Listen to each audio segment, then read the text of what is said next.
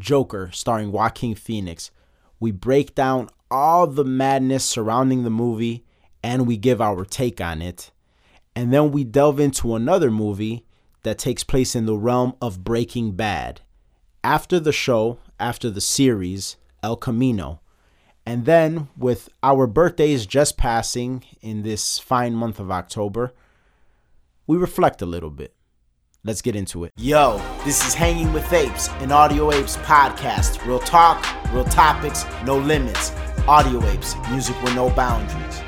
What's up, everybody? This is K Cartoon. This is RX Phonics. We are the Audio Apes, and you are officially Hanging with Apes, a weekly Tuesday podcast where we discuss trending topics and current news with a philosophical and comedic flair and our take on it. Two guys from the south side of Chicago. There is explicit language at times, so be advised. Go on over to Twitter, follow us at Hanging with Apes. Go on over to our website, that's hangingwithapes.com. You can sign up for our newsletter. And if you want to listen to some really good rap and hip hop music, go to any major music streaming platform, type in Audio Apes, and our catalog pops up. It truly is the best. Streaming platform truly is the best. Um, yeah.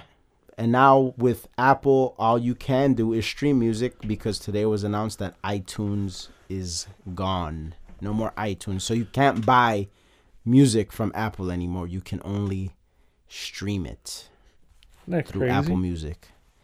How times have changed. right? It used to be the way of the future, and now it's obsolete, and streaming is taking over. Yeah, like the App Store is there, and then what's the date for the iTunes Store to be pretty much done with? Um, from what I understand, it's done now. It's over with. Damn. iTunes, not the App Store, iTunes. So you can't buy music from Apple anymore. Damn. For I don't even for like the last few months, I haven't even seen a way to really access iTunes. They still well, they still have the app, but I mean, I would imagine that it's like, I guess, take it or leave it. Like, like they're promoting the the three free months of Apple Music, so I'm guessing they kind of So yeah, maybe who knows? Maybe what they prepare. have on there now will stay, and then like later on, you know what I'm saying? I don't know. they're really heavily like pushing that Apple Music though. Because remember when they bought, um, was it wasn't it Beats Music or something like that? Yeah, because Beats was uh, its own streaming service. Yeah. Did they took that off, right? It, it doesn't Yeah, it, they they integrated it with Apple Music. yeah. So so this one, it, it's kind of like, I, I think what they're doing is they're like, well, you know, this is the end. Uh, push, push, push, and then all of a sudden, just kind of, probably the next update, it'll be done and over with. which they've done pretty well by and large because if I'm not mistaken, they're right under Spotify for the top spot yeah, streaming service. which is a huge feat because Spotify is huge. and Spotify, they're all they do is that. That's their thing. Apple, you know, they have the phone, they have watches, they have tablets, they have computers, Yeah. and then to have a streaming service that's like a competitor, that's it's pretty solid stuff. Oh, Pretty yeah. solid stuff. So. iTunes, I'm gonna miss you. Not really. The Joker, Joker, starring Joaquin Phoenix. We saw it with our friends the other day. Yeah, What'd you think? Excuse me. I loved it. I loved it, and I like because some people they did they didn't like the fact that it was uh it was similar to Taxi Driver and the comedian and my whole thing was watching those movies in preparation of this movie. I didn't want to I wanted the movie to be its own movie Mm-hmm. and I felt that it had its own identity. It did take here and there, but I mean, it's it's movie making. You know, it's just like in music and in film and in all various forms of media. That you're always inspired by something. So I did feel that it was inspired Mm-hmm. by those movies, but it didn't copy those movies. No. And No. and because I, I did see that a couple people that that was their some people's gripes. They were like, "Oh, it it was too close to Taxi." No, I wouldn't say that. Is it better than Taxi Driver? That's arguable. I might lean towards Taxi Driver. Yeah, I, I think if for me, I would lean more towards Joker, but that's because I'm such a huge Batman fan. So Yeah. like it, it means more to me. Yeah. Um, and I mean, from a technical level, it's about the same, which I mean is a huge feat for Todd Phillips. Oh hell yeah. And I, and then a performance wise, I was. I would maybe give the edge to Joker. I think I think Joker is a harder performance. I mean, not Yeah. to say that Robert De Niro didn't do his thing in Taxi Driver, but I would give Joaquin Phoenix the edge on that one. yeah, yeah, definitely. especially too like uh, Robert De Niro was going in as an original character, whereas with the Joker, there's so many different renditions. It's like getting the right Hell tone, yeah, you know. yeah, that that's a tough feat, and then and then to be thrown in the caliber of of Nicholson and and uh, Heath Ledger, yeah, that's that's tough.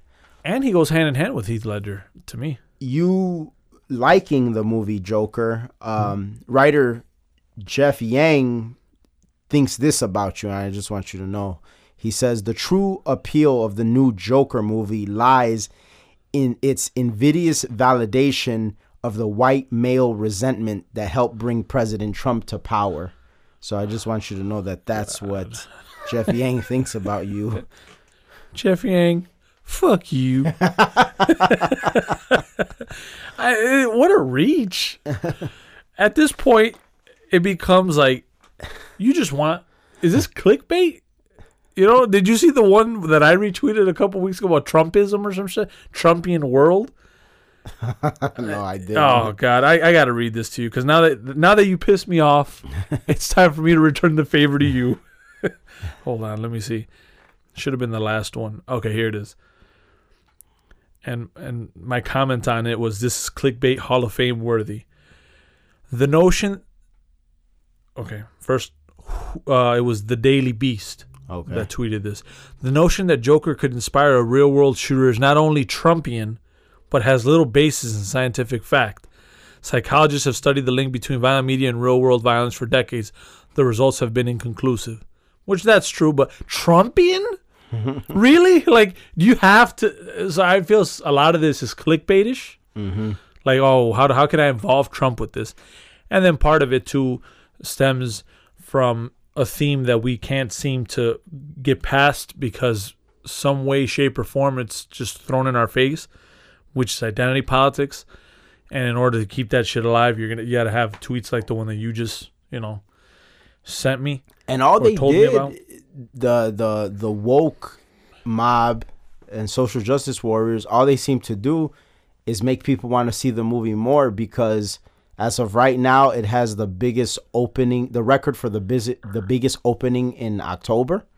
Like it's making blockbuster money in Oscar season, and it's rated R. and which it's rated is, R. You know, you're you're doing comic book numbers on a rated R level. That's pretty. That's pretty amazing, especially the type of film that it is. And across the board, people are loving it. Yeah. Well, Not people, yeah, well, yeah, the audience, the Yeah. audience, I should say. which you're starting to see this more and more, is the audience has a different view from the critics, which goes back to the Dave Chappelle But before, yeah, effect. but before I noticed that the audience was wrong about things, like in the past, I leaned more towards what the critics said about it. Yeah. Before we got into the age of, of the Obamas and the Trumps, and everybody is so fucking sensitive, and you can talk about this in a movie, but you can't talk about that. Before all of that nonsense, Yeah. Critics were actually a, a pretty trustworthy source for me. Like I would go, you know, but I started to see the change little by little. And I remember you and I had a conversation last year around this time, if I'm not mistaken, about Sicario 2. Yes. And and I remember like, okay, yes, it was not as good as the first one, but like they're bashing this movie like it's like a complete and utter piece of shit, and it's not. It's it's not as good as the first one. I give you that. Yeah. But like you guys are making this shit seem like it's fucking uh, uh like a J Lo movie or some shit, like some shit starring J Lo. You know what I'm saying? And and it it's not. but then but then you look at why they were bashing it, and it, oh because of the border crisis and this and that. It was all political, like on some oh we shouldn't be talking about this. Movies at this time in history shouldn't be having these sort of ideas in it. It's like, but that has nothing to do with good filmmaking. That has nothing to do with a movie being good or not. Yeah. And you, and that was the first really really big clear cut example of of what was to come. And I I remember being a little bit scared about that. I'm like, man, critics are not going to be very credible going forward if they No. continue with this. And lo and behold, here we are, Joker We're probably the best movie I've seen this year because I would give I would give the edge to Joker over Once Upon a Time in Hollywood yeah, I would too. overall, and you know a lot of critics are bashing the movie. As it currently stands, I agree. The Joker is the best film I've watched. Obviously, you can't watch This them all. year. Yeah, this year, and uh, that says something.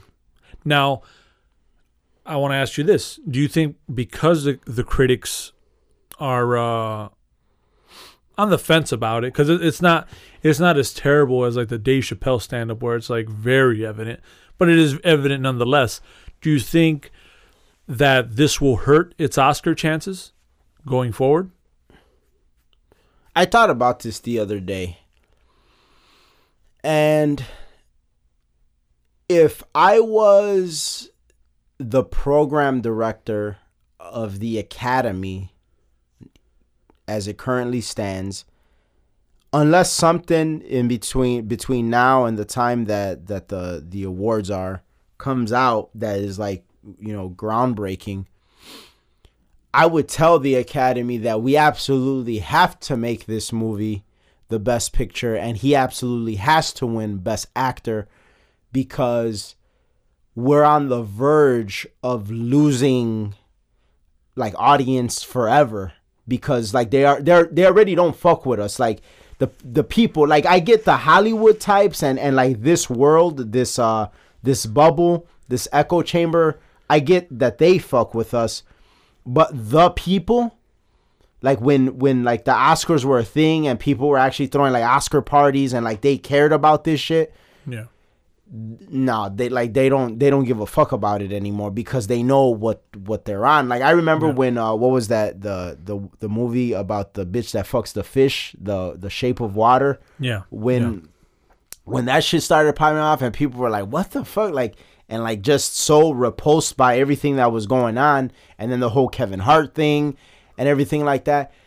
Yeah like if if you're in in a in a place where you want to actually survive and you're somewhat self-aware i would definitely make this like the thing because yes it would garner controversy but at the same time it would give people like me and you and and every everyday regular people a sense of okay well maybe their heads are up their asses but not so far up their asses that they don't like have some idea of what's still going on Yeah.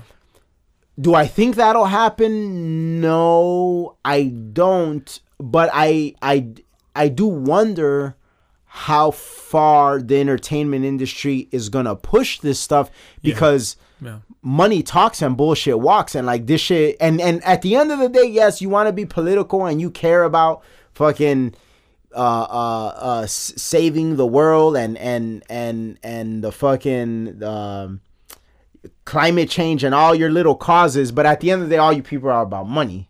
This is all you really care about and that's fine. I'm not knocking for that but money talks and bullshit walks. So if you're having something that clearly is oscar worthy and it's raking in this much money Yeah. I mean, I don't see in a in a logical world how you say no to that, even if it goes against everything you believe in politically. Yeah. You know what I'm saying? And, and maybe even if they snub the film, there's one thing that's undeniable is Joaquin Phoenix had a hell of a performance. I feel that the movie should be considered for film of the year, but you can't. There's certain things you really can't overlook. That was a hell of a performance. Well, you you I, I'll never say there's certain things you can't overlook because we've got to remember this is the same academy that didn't even nominate DiCaprio for Django Unchained, Jesus. and the same academy that didn't even nominate The Dark Knight for Best Picture. So we got to remember who we're dealing with here. So you saying, "Oh, there's certain things you can't overlook," well, according to them, there are, and so the, and so you have to remember that like these people like they've done that before. So you know, right. I agree in in give up. in a in a sane world. Yes, no, you, you should not overlook dude, but it, it is quite possible. I mean, and and I mean, obviously this has to be spoiler free because the movie is relatively new, but the little nuances. I mean, God, and, and I can't say that I was surprised because we are movie buffs and we know Joaquin Phoenix. We know about him.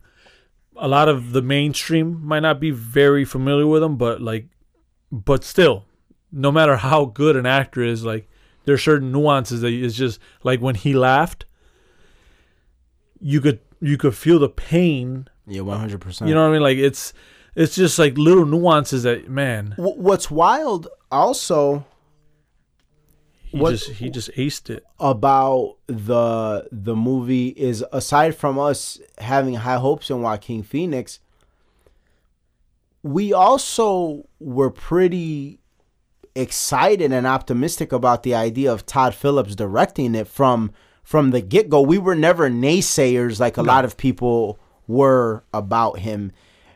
One because we have this philosophy about comedic people taking on serious dark material Yeah. and it seems to do good at least you know in, in in current times it's it's been a trend that they do really well with this sort of material but then also if you look at old school road trip and the first hangover those are pretty well directed movies. Yeah, like you know like even take away the comedy and everything like like from a technical aspect Yeah. they're pretty well directed you know what i'm saying? Like i like to this day road trip is one of my favorites. Like i and it that's a movie that has so much replay value old school and and hangover i'll watch them but like Yeah. road trip is one of those movies that if it's on i'm watching it. Like i'm just Yeah, i'm, that's- I'm that's sitting down i'm watching it it is what it is so that there's something to be said about that. Yeah, and and um, just knowing, like you said, going over the list of of the different people in comedy that that have kind of had their hand in in in the drama or dark material or even horror, you're seeing something that actually doesn't really even come as a surprise when you start thinking about it because like the funniest the funniest motherfuckers are like they take dark ass material already, yeah right? And they make it where you could laugh at it because Yeah. that's what re- that's what a comedian is. That's what being lighthearted really is. Is like in a world where bad shit happens. I mean, you you laugh at some of this stuff, or at least you you take it as is, and and and you know, hey, whatever. We we can move past this, and I feel that what they're doing is is they're taking the material and then they're just really honing in on that dark, which is something that they, I, I would assume, come face to face with yeah. quite often, more often than not. like when we were talking about th- this before before we had seen the movie and we were talking about it on the episode my whole theory with it was that in order to come up with the humorous material you have to delve into the darkness get familiar with it wrestle it do whatever you do with it and then after you more or less defeat it drag its body to the light. Like that's kind of like what you're doing, and then that's where you find comedy. I think, but but these guys that are so used to delving into the darkness, finding it and wrestling with it, this is their version of okay. Well, now now that I'm wrestling with it, I'm not going to take it to the light. I'm going to stay here for a while and see what I can produce, what I can create. Yeah. And I think that's what that is. And Had good themes too. You oh saw, yeah, that, yeah, that's what I wanted to get into next. like the politics, the have and have nots. Um, you brought up a very good point about Thomas Wayne. He was seen in a, I think, more realistic light in my opinion. Yeah.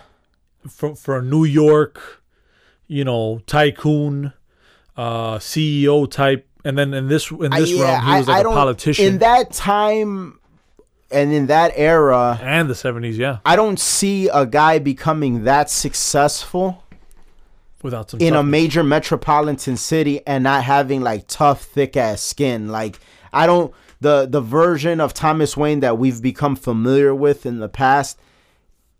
You know, cool and all that, but like a lot softer. yeah, a lot softer. And and you it, it did always make me wonder if alfred was the strongest like male figure in in in bruce wayne's life. Yeah, but in this you see that no it, like his for the the short time that he did have his father in his life this you know this t- guy was a tough dude. Yeah. you know what i'm saying? And even even in even in damn i don't want to spoil it yeah. but even there's certain things I really badly want to go over that I don't. yeah, but but there without spoiling it or saying too much, it, there's a scene that's pretty climactic where he does something that in in that in this version of well, I mean, I don't think this is much of a spoiler because like anybody that knows the Batman story knows that Bruce Wayne's parents get killed, so I don't think that that's too Oh, much of a spoiler. In this version of it, in this ver and well, this might be a spoiler, so you know, uh, maybe skip the next fifteen seconds. In this version of it, he actually gets in front of them. Do you notice physically? Yeah, yeah, like like I'm obviously he can't save them, but like you never see that in another version where like he's like on some get behind me type shit. yeah, So that's interesting. I, I found that interesting. So they Yeah. did this version a little bit different. And another thing too, it was interesting because there's a scene of a very brief scene with what you assume is Alfred.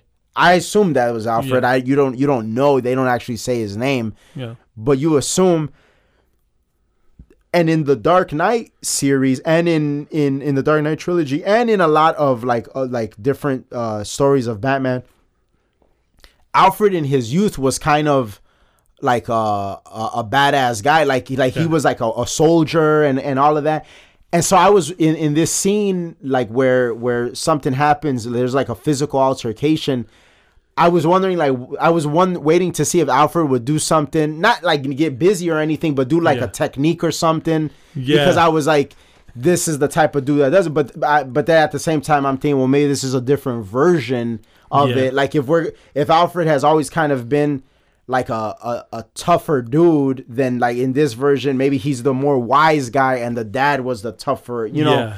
the you know they could always they could always mix that stuff up but uh it's just being a batman fan and being so familiar with the the source material you look at into it and you wonder okay how are they going to do this how are they going to do that another thing that i was looking for throughout the course of the movie was like some sort of uh jim gordon reference not like as a cop or anything. yeah. He wasn't. He wasn't. I, I, I thought like because he would he would still probably be too young to be a cop in, in that time frame. So I was thinking even if like he was like a paper boy or something, just something like a little reference, you know, that Yeah. would have been that would have been cool. But there's nothing. I mean, it's not those things don't make or break the movie, but those like as a fan going into it, you like look for like little things that are little that, clues, like kind of badass and, and stuff like that. Easter eggs. Yeah, I thought the '70s really matched the the theme of the movie, and then also the fact that uh, they even touched a little bit on the deinstitutionalization, like where like oh.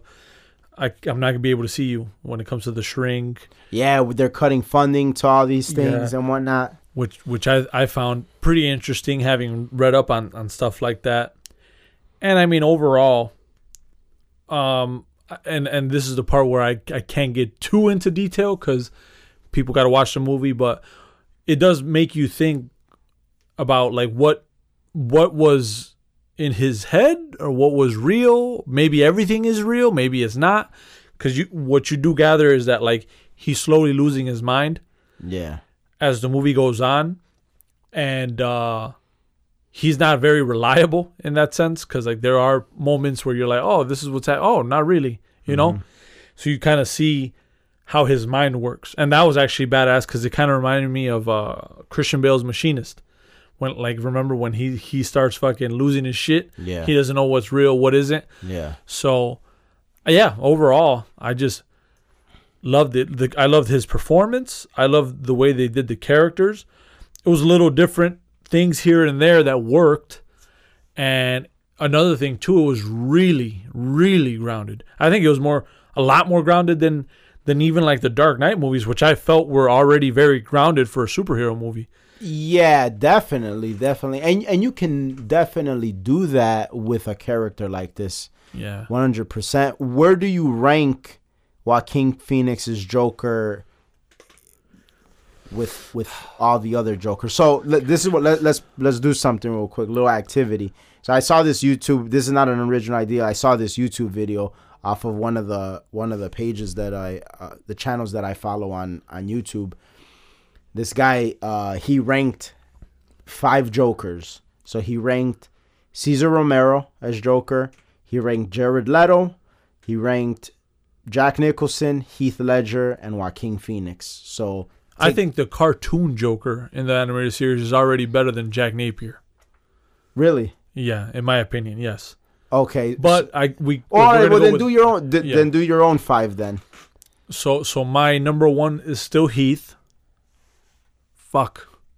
Uh, then after that, it would be Joaquin Phoenix's. Then after that, it would be uh, the cartoon, the animated series Joker. So that's already three. And then I would probably do Jack Napier then. And I'm trying to think of.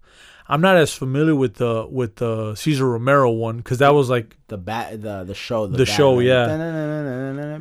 I know it was obviously way more lighthearted, yeah. but but I I never really got into that. Like when I was a little kid, the animated series was the one that was like dark, you know. Yeah. And I remember that Joker. That shit was classic.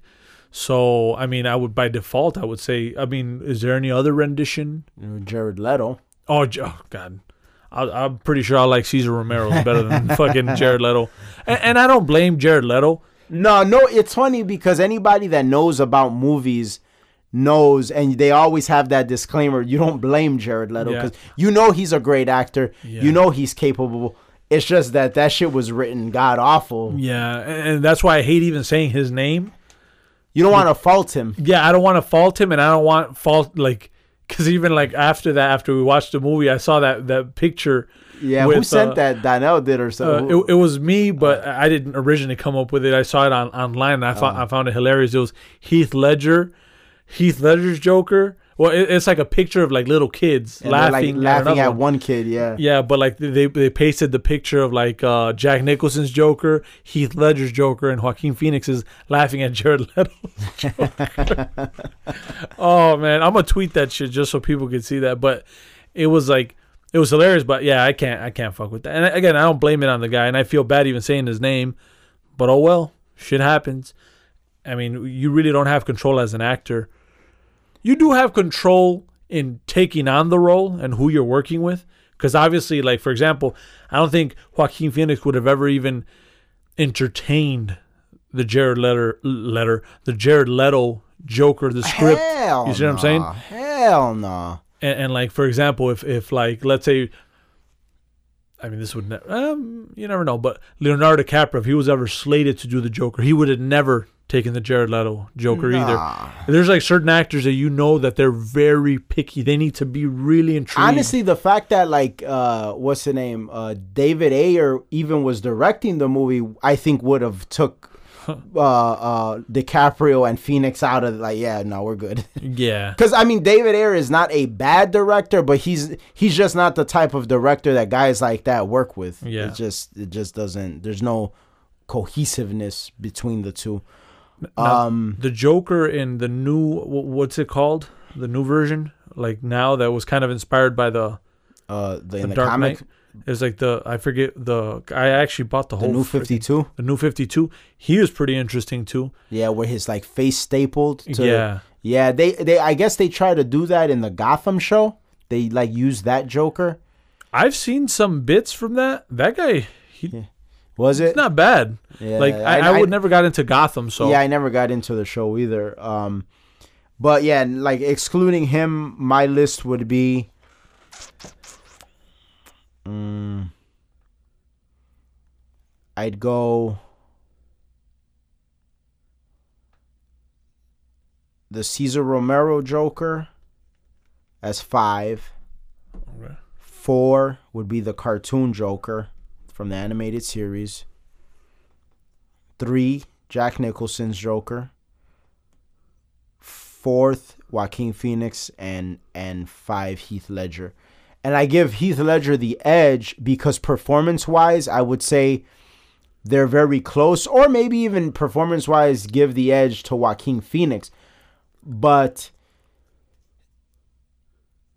there's nothing quite like seeing Joker interact with Batman. Like, uh, despite Yeah. everything that's cool and plot wise that's going on in the Joker movie, Yeah. to see Joker actually interact with Batman is like you need that kind of. I oh no, I shouldn't say you need that, but it's greatly appreciated Yeah. when you have it. So that's why I can't give Joaquin Phoenix Joker the edge. You asked me a question in pre-production about this Joker, and like What was it? and- I was and- probably gonna ask you it now, Oh, but j- go ahead. Maybe about it's not. how like how or could I see it being like Yes, applied to was- the to the Batman movie? Yeah, so basically, seeing that there's going to be a standalone Batman film that has nothing to do with the DCU, so the you know DC comic uni- or the movie universe.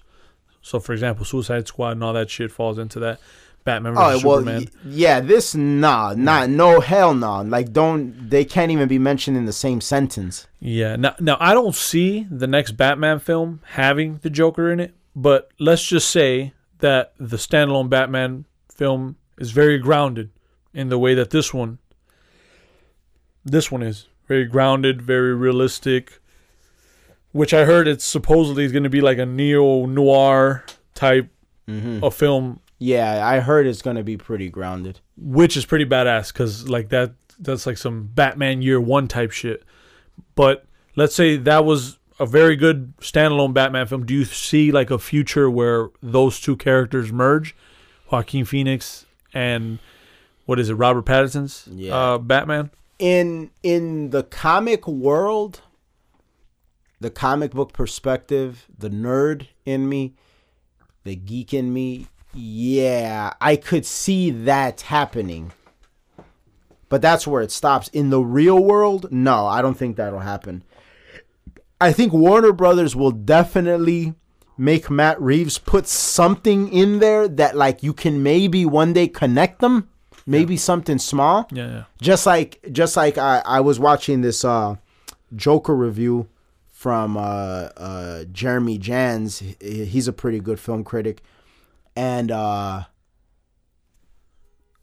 he has this theory about a scene in Joker that was he doesn't know if it was a reshoot, but he said that he doesn't think that that was like in the original version of the movie, but he thinks it was put in there to like create some level of like connection, a possibility of a connection down the road. Okay. So maybe I think Warner Brothers will will want something like that. Uh, but no, I don't think just because I don't see Joaquin Phoenix like wanting. Well, actually, he I think he has vocalized that he doesn't want to be part of a franchise. Like that's just not his thing. And like we were talking about in pre-production, there's just certain actors that are too much of an artist to do that. Like your DiCaprio's. I feel like Brad Pitt is kind of like that. Like, uh, nah, I'm good. Like I like, you know, I like Yeah. doing my art, doing my stuff, and then keeping it moving. Um, so I completely agree. so in the real world, no, I don't see that. But I do think obviously Warner Brothers would like for there to be an opening for that. But if we let our imaginations run a little bit wild, I was talking to somebody at work about this, and they actually thought that it, it was a good and cool idea because the Joker has been so successful. What I would do if I was Warner Brothers is because they got this Birds of Prey movie coming out. Like, just like let that do whatever it's gonna do. It's a cash grab or whatever. And then like you could let the DCEU die after that. Like you really can because if anything, I think that Joker showed you that people still really do care about these characters. They just want them done right. So you could let that garbage die. Just let it fucking die or whatever. Get whatever money you're gonna get from it, and you know sell the Harley Quinn Halloween costumes and all that shit, and Yeah. and the toys, and and then that's it. But this, you can get all of that plus greatness with this because Yeah. I'm sure there's gonna be Joaquin Phoenix Joker toys and like all of that. So you can have the greatness of it and like the merchandise. I'm sure there's gonna be a lot of people this Halloween dressed up like that version of the Joker. Yeah. So So you you- think it'll be you you do you think that it'll be embraced like for example like a Heath Ledger Joker cuz like the fact that it was PG-13 like The Dark Knight and this one was a lot darker in the sense that it, sh- it shows like like I I didn't i didn't look at this film as a family film as I would like I think the Dark Knight trilogy does fall under like, oh, let me take my kids. You know, PG thirteen. It's still somewhat. Yeah, but Deadpool is rated R, and that's and that sells toys. That's ha- has a huge, a huge embrace. That's true, but I wouldn't compare J- the or I wouldn't compare Joker with Deadpool. How the Deadpool was way more violent than Joker. It was more violent, not but darker, Yeah. but it was it was a way more violent movie. I I completely agree, but I think Joker was a lot more of a serious movie. You see what I'm saying? Like even the way they some of the trailers it Sure, said there's was- no Batman, don't take your kids type shit. Sure, it was a more serious movie, but there I mean, look at like how the audience has responded to it. Like I I can't imagine it not being something that that is isn't fully embraced. And just and remember also just because a movie is rated R doesn't mean kids can't see it. They just can't see it without an adult. Without an adult, yeah. You know what I'm saying? Like shit, I did see Taxi Driver Right, as a kid. That's what I'm saying. You, I saw Scarface. Like you and I saw all kind of rated R movies when we were young, It- it- and without adults. Like you know what I'm saying? There was That's no, why we're fucked in that. like there's no adult supervision. So no, I, I definitely see it being embraced. To what degree? Like the same degree. But what I'm saying is. I, I, I, do think it's going to be embraced. But what I would do if I was Warner Brothers is after all that shit dies, I would have the DC Comics universe have at least at first it's one main staple which obviously should be the Batman because he's time tested and proven. yeah. Have the Batman.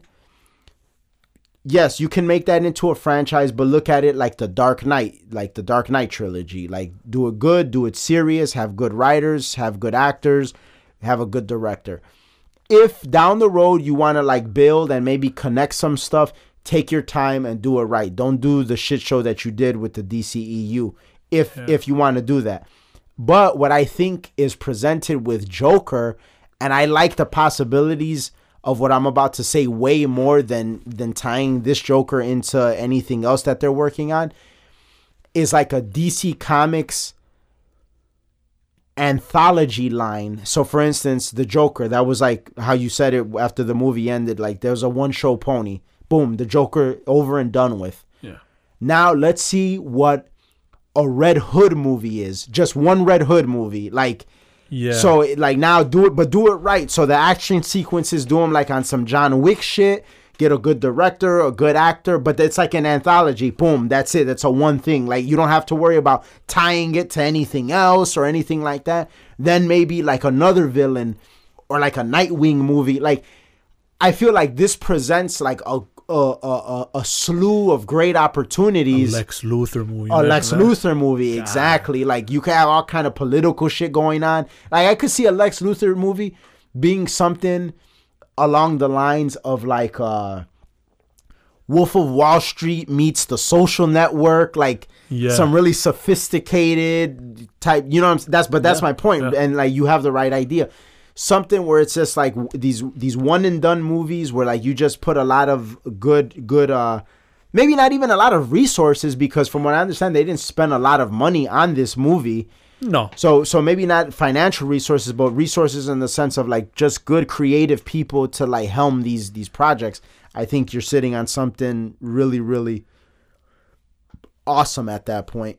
you know what ru- always ruins it sometimes is well not sometimes most of the time is the money so i can already see there being ones that are like oh well fuck it. You know this is good. We're really taking these movies serious. And then other ones that are point at marvel. But marvel and dc are completely different beasts. Marvel has always been the lighthearted version of dc Yeah. so to me, it's like you should lean on it the way that you're saying, which is let's take these serious because it is DC. But but also the like the money thing. I think if you do have a staple franchise like the Batman, you'll make your money. That's what I'm saying. Like Joker made. Well, we just talked about how it's Joker and right, it's but, dark. But like, but I I, I I thought you were referencing the money in terms of like a blockbuster, like what the Yeah. Batman is gonna be. You know what I'm saying? oh yeah, yeah, yeah. Like yeah. like yeah, I get you wanting to do that, and there's nothing wrong with that. Do that, just do it right. There's nothing wrong with that. And if you decide to like, you know, pick up Superman again or fucking Martian Manhunter, like you there's opportunities, you just got to do the shit right. Cuz I mean, god damn it, the DCU is fucking awful. I just Yeah, can't say that enough. and, and and you know you could do it because like how serious was this movie? Uh, the the Batman versus Superman, the the Dark Knight, like the the the animated series, oh, the the Dark Knight Returns. Mm-hmm. That shit was way better than the movies. yeah. way better than Well, the better than the DCEU movie. DCU movies. Yeah, like not the Dark Knight trilogy. no, but st- I'm, I was just like so shocked at how good these movies were, and like imagine if they would have just done that, you know, Yeah. and if it could be done animated, and it was such a serious subject matter, and yet done right, they could have done that, but they went with Snyder, so I knew everything was fucked. But yeah, so- I guess Uh, we'll see. Moving on.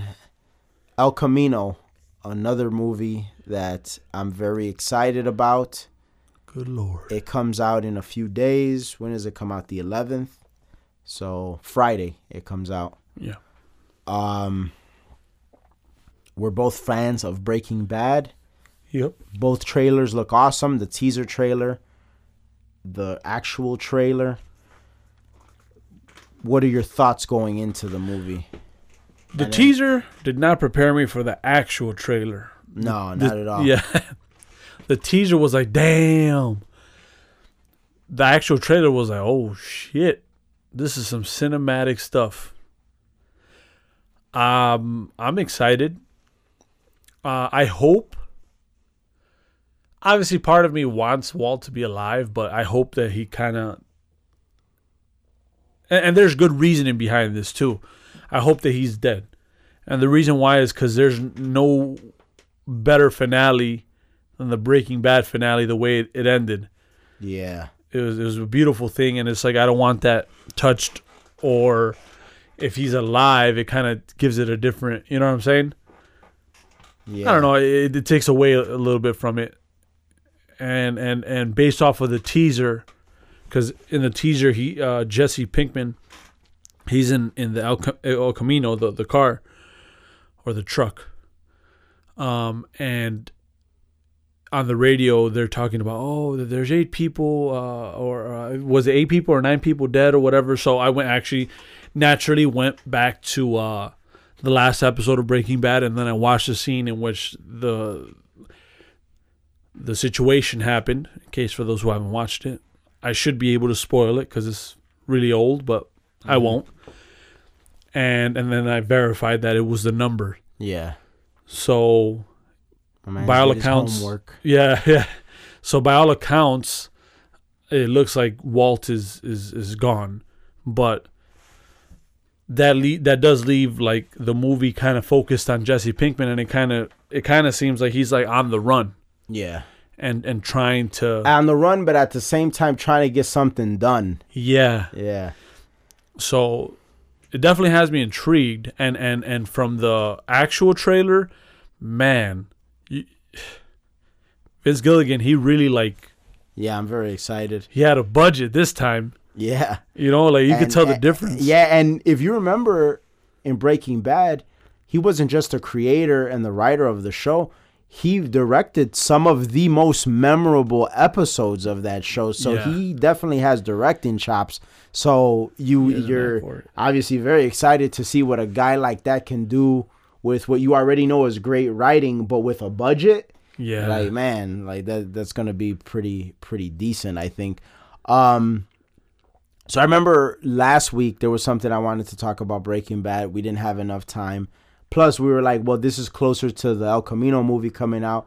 This week would be better to talk about it. And then when I told you what it was, you were like, "Damn, we should try to get that done." But Yeah. we we're busy and like we we do a lot, and I just did not have the time to do it. I still I'm gonna write this eventually, but as for right now, I just want to talk about something that like I've been working on eh, about Breaking Bad, and like a segment of of that. So for the longest time, like I've had this notion of writing about Breaking Bad from the perspective of an entrepreneur.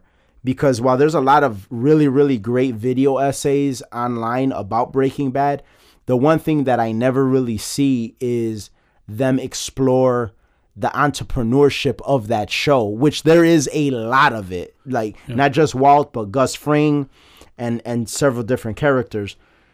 Granted, yes, are they selling drugs? Yes, are they doing illegal stuff? Yes, but if you remove that small aspect, and I say small because in the grand scheme of things, the show is very, very, very, very little about selling drugs. It's really about like so much more than that. A lot more philosophy to it. Uh, there's a whole lot of philosophy to it. You see that these guys, especially Walt and Gus Fring, they really have what's required for success. Gus operated a certain way for the better part of his life. Walt didn't. Walt kind of was backed into a corner and then was forced to operate a certain way Yeah. until the end of his life. Um and I think the the main driving force to the greatness of both of these characters was their entrepreneurship. In fact, another great character, Saul, Saul Goodman had a lot of entrepreneurship and a lot of entrepreneur mentality and like this idea of of of betterment for for you and your family, bettering your circumstance and stuff like that.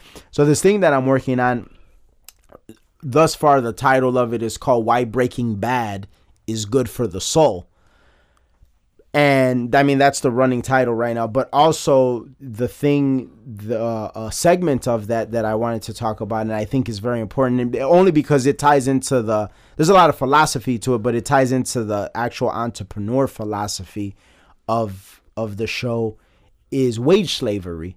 And you see at the beginning of the show Walt is a wage slave. And so, for anybody that doesn't really know what a wage slave is, I mean, I think it's pretty self explanatory, but a wage slave is essentially when you're you're like you you slave away so like you you to make money for for whatever reason it is and like at the at the cost of working actual hours versus it being like passive income or investments you know what i'm saying? It's like well you work a certain amount of hours to get paid a certain amount for those hours and then like you get money. And so that's what walt is. He's a teacher in the daytime and then in the afternoons and the evenings he works at a car wash. And you see in the very first episode that it's sort of I don't know if you want to call it an injustice because this is partly based off of the decisions that he made, but it's a thing that it doesn't strike you as very fair where it's like he's in class, he's doing his thing, he's very passionate about chemistry, but obviously the students in the classroom are not. They really don't care about it. The ones that are halfway interested, they're only faking their interest to pass the class and then you you actually see one of the classmates or one of the the, the students uh getting his car washed later on that evening and Walt is washing his car and like they're like laughing at him recording him like oh man you wouldn't believe who you see here at the car wash it's it's Mr. White and like they're laughing at him and it's like damn like what an unfair thing. Like this Yeah. dude is doing all of this for his family, and like look at how these kids are treating him. Like, like I would never even in a million years think of treating somebody like that. Like, oh, look, this motherfucker washing my car. You know, Yeah, like yeah. this is some fucked up shit. So you have all of that. You ha- you have this guy that that's struggling. Obviously, like he's struggling to make ends meet because, but he has he has a, a, a part time job. So like things are not that good uh, because if they were, you wouldn't need that job. So you have that, and then you top it all off with, hey, you're diagnosed with cancer Yeah.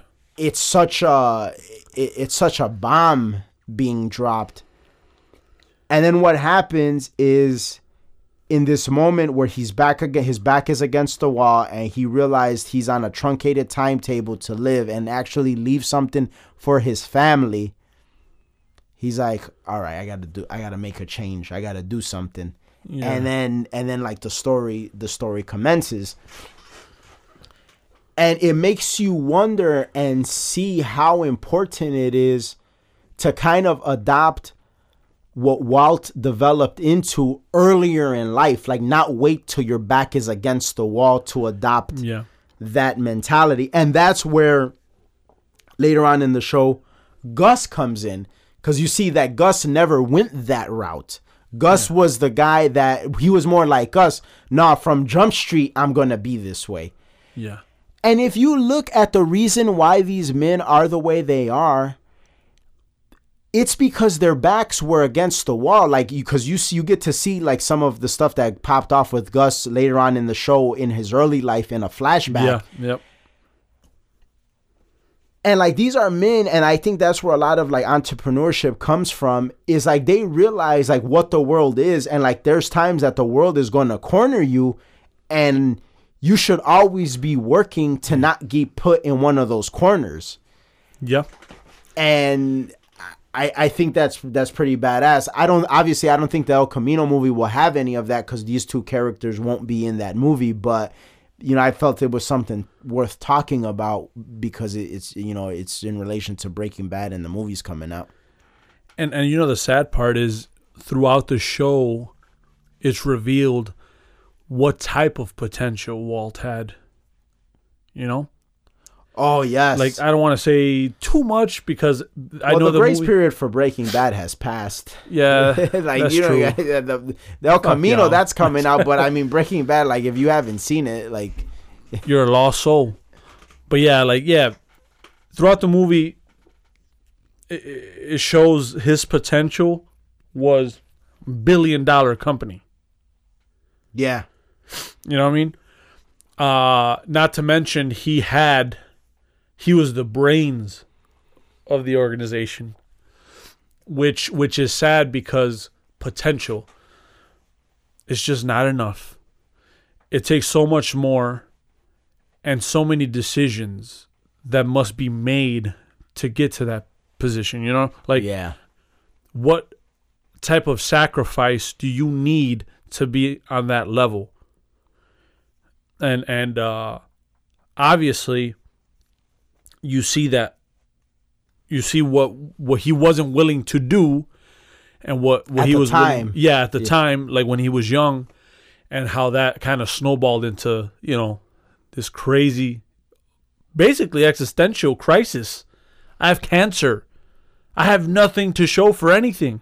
Well, even when they buy the RV and he gives he gives Jesse the money to go get the RV, yeah he goes to to his bank and he tells Jesse, he's like, "This is all. It's like seven thousand dollars," and he's like, "This is all the money that I have in the world," Yeah. and like. You feel for him because like and obviously Bryan Cranston and his excellent performance but but it's just like it's just like damn like this dude has worked for his family like all this time and it's never it was never about him it was never about like he just gave and gave and gave and gave and gave and then when heisenberg was born it was like no well like yes i, I want to leave something for my family but i'm operating in a mode where this shit is about me yeah and that's where I love I love that scene. It's towards the the the the latter half of the show where he's like, "Well, I was never in the making money business." He's like, "I'm in the empire business." Yeah. And I thought that there was something to be said about that. This notion that he got past the point of, well, this is about money. No, this was about me realizing my potential. Yeah. Like, and I I always put that aside for everybody else. And everybody else always underestimated me, always dismissed me. Cause even even in the first episode of the show, you see how Hank talks to him. He's like, "Yeah, if you want to, uh, if you want to write a," and I think there's something very telling about that that dialogue right there. Hank is like, "Well, if you ever want to come for a ride along, you know, you're more than welcome. Get some excitement in your life." yeah. Yeah. You know what I'm saying? And then he's like, "Oh yeah," like it's like always like he was always like the la- like the laughing stock almost. Yep. And then it's like, all right, motherfucker, like we, we gonna get some excitement. and the, and the rest was history. Yeah, yeah, and, and it's it's it's something that that when you look at it as a whole, again, like you said, take the drug out of it, take the drug selling aspect of it, and then just look at it as a philosophy. Don't be Hank. You know, like don't let something crazy happen for for you to wake up. You know. oh, you mean don't be Walt? Yeah. Oh, did I say Hank? Yeah. Walt. Yeah. Don't, Well, don't be, be Walt. Hank either. Yeah, don't be don't, be so dismissive of people. No. And and you know what I'm saying? 'Cause not that Hank treated Walt bad. He cared for him, but he was dismissive of him. Yeah, yeah, and then there was little nuances in in a lot of the characters that were, were very unappreciative of Walt. Yeah. You know that I was Even like, even his son, like there were times where his son was like, "Damn, like, dude, that's your dad," you know? Yeah. And like, and uh, and your dad's been down for you. I can see if like he wasn't in the picture, but like, dude has been writing for you, and like you're gonna like treat and talk to him like, th- you know what I'm saying? Yeah. Yeah. Like there's some uh, unappreciative shit in there, definitely. yeah, and and hypocrisy too. Yeah. like like the whole. I I I did like uh, how Hank's wife was so critical of people and, and so nosy and oh this is bad this is this kind of judgmental and then she had a shoplifting problem Yeah, she's a kleptomaniac. yeah it's like well you you should turn you should turn everything kind of towards you and look at yourself and what you're doing wrong instead of being so judgmental of everybody else. And I think that was like if if if certain characters in that show could represent like certain negative traits that a person shouldn't have she represented like being boastful like being too prideful because i don't know if you remember but it was like the third or fourth episode before the end of the show. Yeah. Where I thought this was some foul ass shit when when Hank finally catches up to Walt and like everything is revealed and like they're out there in the desert and and Hank and his partner and Jesse they're well not Jesse he's not law enforcement but Hank and his partner they're about they're they are act well they actually arrest Walt and they have him in cuffs and everything Hank is gonna take him and like the his partner Gomez is like uh uh he's like oh who should do the honors? And he's the Gomez is like oh man this is yours you do it. And like he's reading him his rights. He's like real boastful about it. Like dude this is your brother-in-law like and you guys shared memories together. Like i get that you want him off the streets this is your job and all of that but like you're gonna be so like proud of this moment. Yeah. But then what's even more wild, and I think this is like very, very interesting and shows the genius writing of Vince Gilligan when before Hank is is gonna leave with Walt, he calls his wife and he tells her, I got him, baby. This and that, like it's gonna be a long day at the office, but I just want you to know I love you. I got him. I got him. Like like he's so he's so proud of this. yeah And then she goes to Skylar, which is her sister, and is and and like she on some like evil ass shit tells her, you need to tell your son what his father was doing. And Skyler was like pretty much begging her, like, please, like no matter what happens, I don't want them to know this. And as her as a mom, that's her call, not yours. And she's like, if you don't tell him, I'm gonna tell him because Hank has Walt. He has him dead to rights. This, this, and that. And like all the while, like, bitch, you don't even know your husband's about to get killed. yeah Like because dude Walt like was always one step ahead of everybody. yeah Like actually five steps ahead of everybody. The Yeah. most he was ever was maybe one step ahead, but he was always ahead of you. Like you never I mean, he have beat Gus Fring. yeah, you exactly. Like you never have dude cornered. He Yeah. and that's the thing that I always like I liked about Walt and Nucky Thompson is Yeah. they both had that like I'm yeah, I'm always a step ahead of you. angles. I got him. yeah. Which angle will I come from? Yeah, you will and- never know. And and and like it's crazy cuz she's so like boastful and arrogant in that moment and then like her husband uh, She meets his reminded me. demise. She reminded me of that single drunk aunt Yeah. that that always has some dumbass shit that no one cares to hear, yeah. and it's always it's always rippled with like fucking I don't know insecurities and Yeah. shit that you have. Like that's what she reminded me of, and uh, yeah, she was she was way wrong, and and I mean it's just little nuances because like at that point think of yourself in a situation like that as Hank. Like I'd actually be heartbroken to be of honest. Of course. Like- Like, like if that was one of one of our friends that we had like Yeah. The fact that I have to arrest you and I have to do what's right, but then, you know, but for you it was always, oh, I won. I well, Yeah. this has nothing to do with that. This is some heartbreaking shit. Like this is fucked up. I didn't want to do this. Yeah. You know? And and I mean you you see those things and those are the things that sometimes people don't even pick up on, you know? Uh and, and like you said, the brilliance of, of Vince Gilligan, like writing those little things where you kind of look at it as a character study of different people, you know? Yeah, one hundred percent. And even in the end, Walt was still more noble than Hank because he was willing to give up his whole fortune for his life. Yep. And and obviously it didn't work out, but it was just one of those things where it's like, damn, you were just foul as fuck with dude, and he's still willing to give Everything because, he ever wanted. Because a lot for. of motherfuckers have been like, damn, you were foul as fuck, man. Blast, dude. Fuck that. Like, Yeah. get me out of these cuffs. But but like he was still willing, you know, to to to barter for your life. Shit was crazy. And then I love at the end in the last episode where he's telling Skyler, he's like, I just want you to know that everything I did, and she's she interrupts him. She's like, if I have to hear it was for this family one more time, he's like, no. He's like, it was for me. He's like, I was good at it, and you you realize then, She looks at him all shocked. yeah, and and it was, and you realize how like what it is for a for a man to like, sure, have your family, do you know, be a good person, like do what you got to do. But real to like realize your potential, like what it does, you know what I'm saying? Yeah. Yeah, I, I think I think uh, there's a lot to be said about that, Yeah. yeah. Great show. and I think that's where we'll leave this episode for this week. Thank you guys so much for listening. The show does continue to grow. Oh shit, we didn't go over our our reflections since our birthdays just Oh. passed. Real quick, what's because we got to end it, and I, uh, what what's something that that you've learned in the last year? I I, I already have what I learned. That I've learned, man, I feel like I learn every damn day.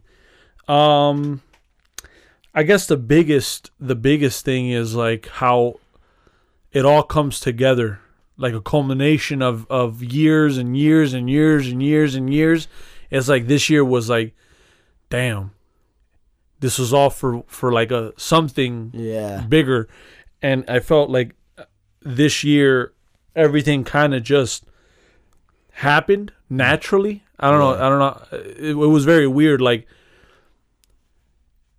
you don't really it was one of those years where you look back and and you think about like when you were like lost and like the future seemed uncertain and and like you didn't know what direction you were going to go. You weren't quite sure what you want what you wanted to do who you wanted to be wh- wh- what people were going to be around you Yeah. and and and and and like I could say that even in some of the opportunities that ha- have arisen or that you've brought up, it almost became kind of like distrust. Yeah. within who you are Yeah. and like the and like like the faith that you had where like it, it almost isn't even surprising more so like damn the mission has begun type type Yeah. thing so i don't know it, it did feel very weird this year was Like, I should never doubted. yeah That type of shit. exactly like a real peaceful like "Fuck let's do this I would say what I learned just real briefly is that there's great social and spiritual value in being a dynamic individual in the sense of not like oh I'm jumping off of buildings or anything like that. Dynamic in the sense of being always studious, of you know gaining knowledge, always trying to grow and better yourself. It kind of ties into what you're saying. Like you do realize that it all comes together at some point. Yeah. You don't like necessarily know why you're doing it, but you're just driven to do it. And you realize as time goes on, you're able to talk about different things Yeah. like at a wide range from politics to to to philosophy to social issues, cultural issues, and in depth. And people look to you, and you see like it, it starts to definitely mean something. In you know, and and there's like great potential in that, and and it does equate to something great socially and spiritually and yeah that i would say that's that's the one of the biggest things that i i've learned this year. Yeah. well now that's our episode for this week. Thank you guys so much for listening. The show does continue to grow because you guys keep listening. So keep on listening. Share these episodes. If we talk about anything that you know somebody will be interested in please share it with them on spotify soundcloud google apple and stitcher. Follow us at hanging with apes on twitter. We're out. Peace Peace.